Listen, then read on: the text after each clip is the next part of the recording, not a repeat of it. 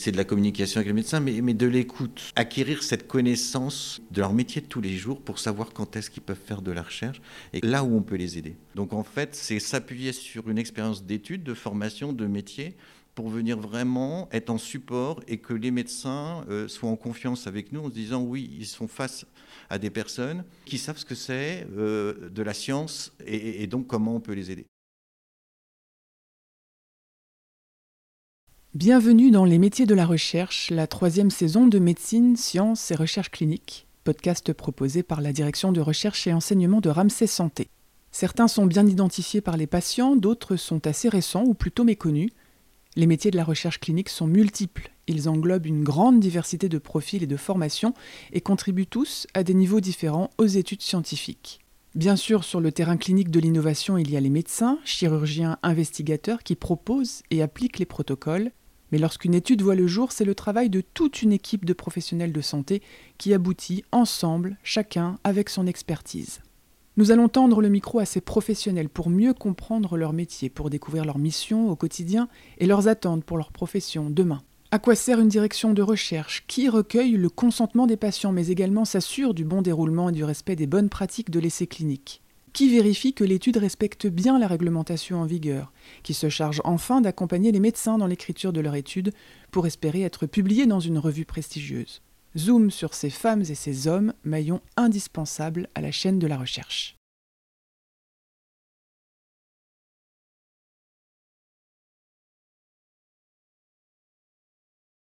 Aujourd'hui, nous allons au siège de Ramsey Santé dans le 17e arrondissement de Paris, le quartier des Batignolles, pour retrouver Stéphane Lecret, directeur recherche et enseignement, et Aurélie Courtin, directrice des projets dans ce même pôle.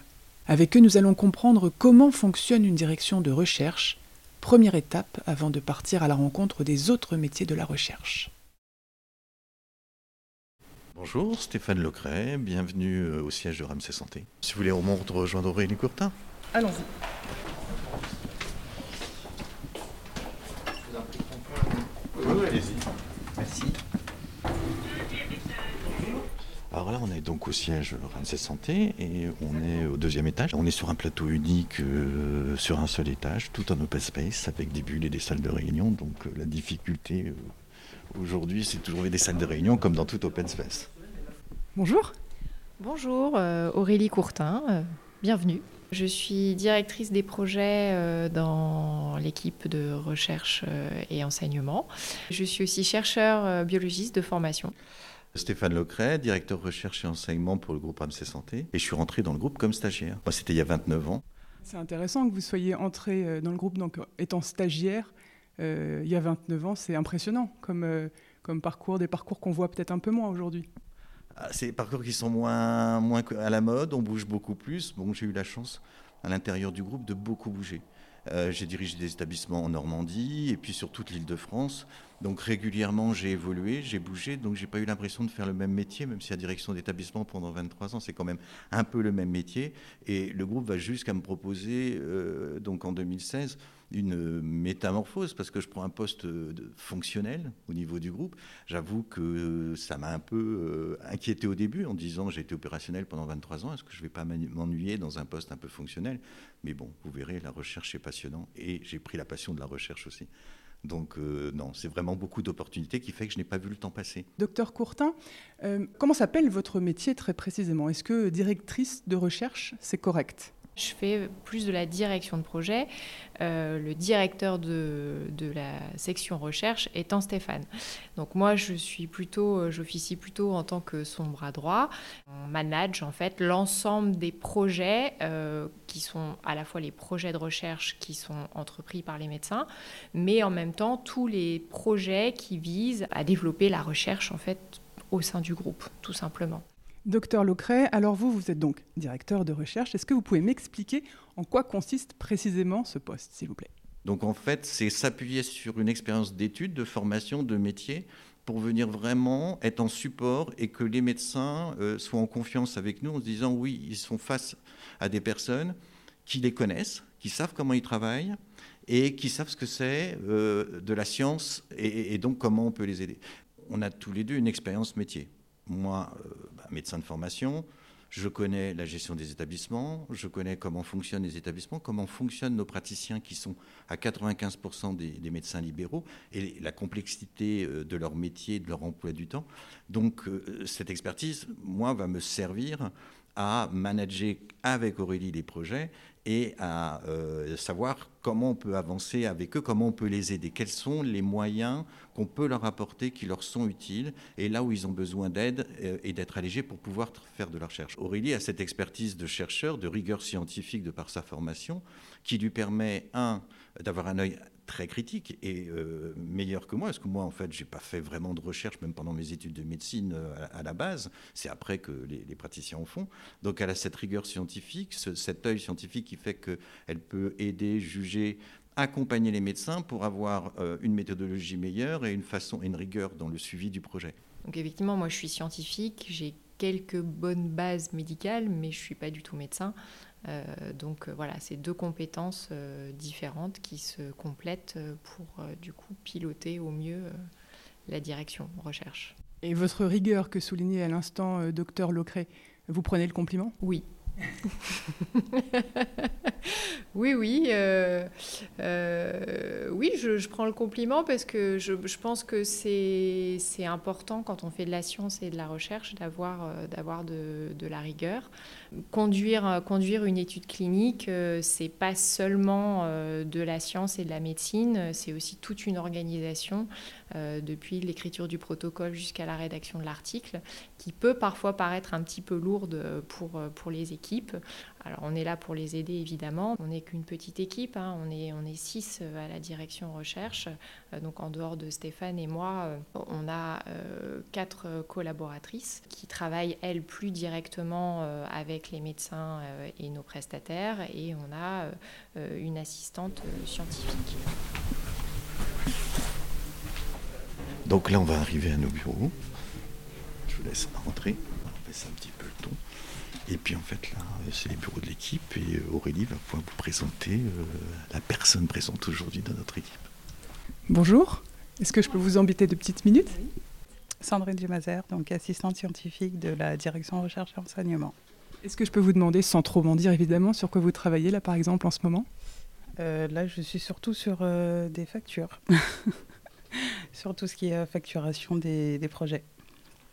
Vous travaillez ici depuis combien de temps? Euh, 4 ans et demi. Vous y êtes bien? Très bien, sinon je, je ne serais plus là.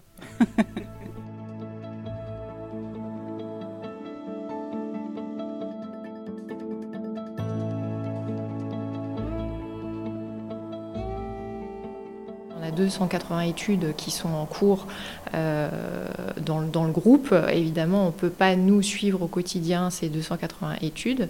Donc elles sont dans les mains de collaborateurs externes, euh, qui sont des prestataires, euh, qui vont les aider vraiment à toutes les étapes. Donc on a des, des, méthodologistes, on a des, spécialistes des affaires réglementaires, on a des, des arcs qui, soit des arcs Ramsey Santé, qui vont aider à la collecte des données, mais aussi des arcs euh, promoteurs donc de, issus de nos CRO euh, externes qui vont, qui vont suivre les études. On a des medical writers, on a des statisticiens qui vont vraiment euh, venir aider les médecins dans l'ensemble de, de, leur projet à chaque étape. Vous, à ce moment-là, vous coordonnez justement tous les spécialistes que vous venez d'énumérer pour ensuite suivre donc le, déroulement de cette recherche Oui, absolument, c'est tout à fait ça. On fait en sorte qu'il y ait le moins de, de couac possible, euh, de faire avancer les choses. En général, quand il y a des soucis, bah, les, nos collaborateurs externes nous consultent en disant voilà, on a tel problème, on rencontre tel problème, qu'est-ce qu'on peut faire? Donc, on essaye d'aider au mieux, de contacter parfois les médecins, de, voir où est le problème, de manière à ce que l'étude puisse reprendre et avancer le, plus rapidement possible. Est-ce que vous pourriez, euh, docteur Lecré, nous donner des exemples de euh, quelques couacs qui peuvent arriver euh, dans, dans une recherche, dans, dans, le déroulement de cette recherche, et, comment y faire face Il y a plusieurs dimensions. La dimension du temps, par exemple. La dimension du temps, c'est des médecins qui veulent avancer et éventuellement le prestataire qui n'a pas saisi que ce médecin avançait plus vite que les autres. Donc on est là pour euh, justement piloter le prestataire en lui disant allez hop, là il va falloir accélérer, le médecin attend des réponses, il a des délais, on connaît quand même beaucoup de nos chercheurs, donc on peut prévenir nos prestataires en disant bah, ce médecin euh, il, va demander des interventions fréquentes et rapides. Euh, d'autres vont être, il euh, faut leur laisser plus de temps. Ça, c'est un exemple. On suit 285 projets sur toute la France. Il faut savoir que notre groupe est quand même sur toute la France. C'est pour ça qu'on travaille avec des prestataires, on n'est pas que sur une ville. Euh, donc euh, tous les mois, euh, on revoit les projets avec nos différents prestataires. Donc c'est comme ça qu'on suit et qu'on est au courant, en sachant, vu les délais d'un projet de recherche, qu'un suivi tous les mois est un suivi bien régulier. 285 projets, est-ce que c'est vous qui les choisissez, ces projets? Comment ça fonctionne? Ça fonctionne par appel à projet, en fait. On a deux sessions d'appel à projet par an. les projets sont revus par un comité scientifique. Il n'y a pas de d'allocation d'un budget précis euh, à l'équipe médicale. Le budget moyen d'une étude est autour de 80 000 euros à peu près. Voilà. Sur les quatre dernières années, on a 1550 médecins sur les 7000 du groupe qui ont participé à une publication scientifique, ce qui représente à peu près 3300 publications sur les quatre dernières années.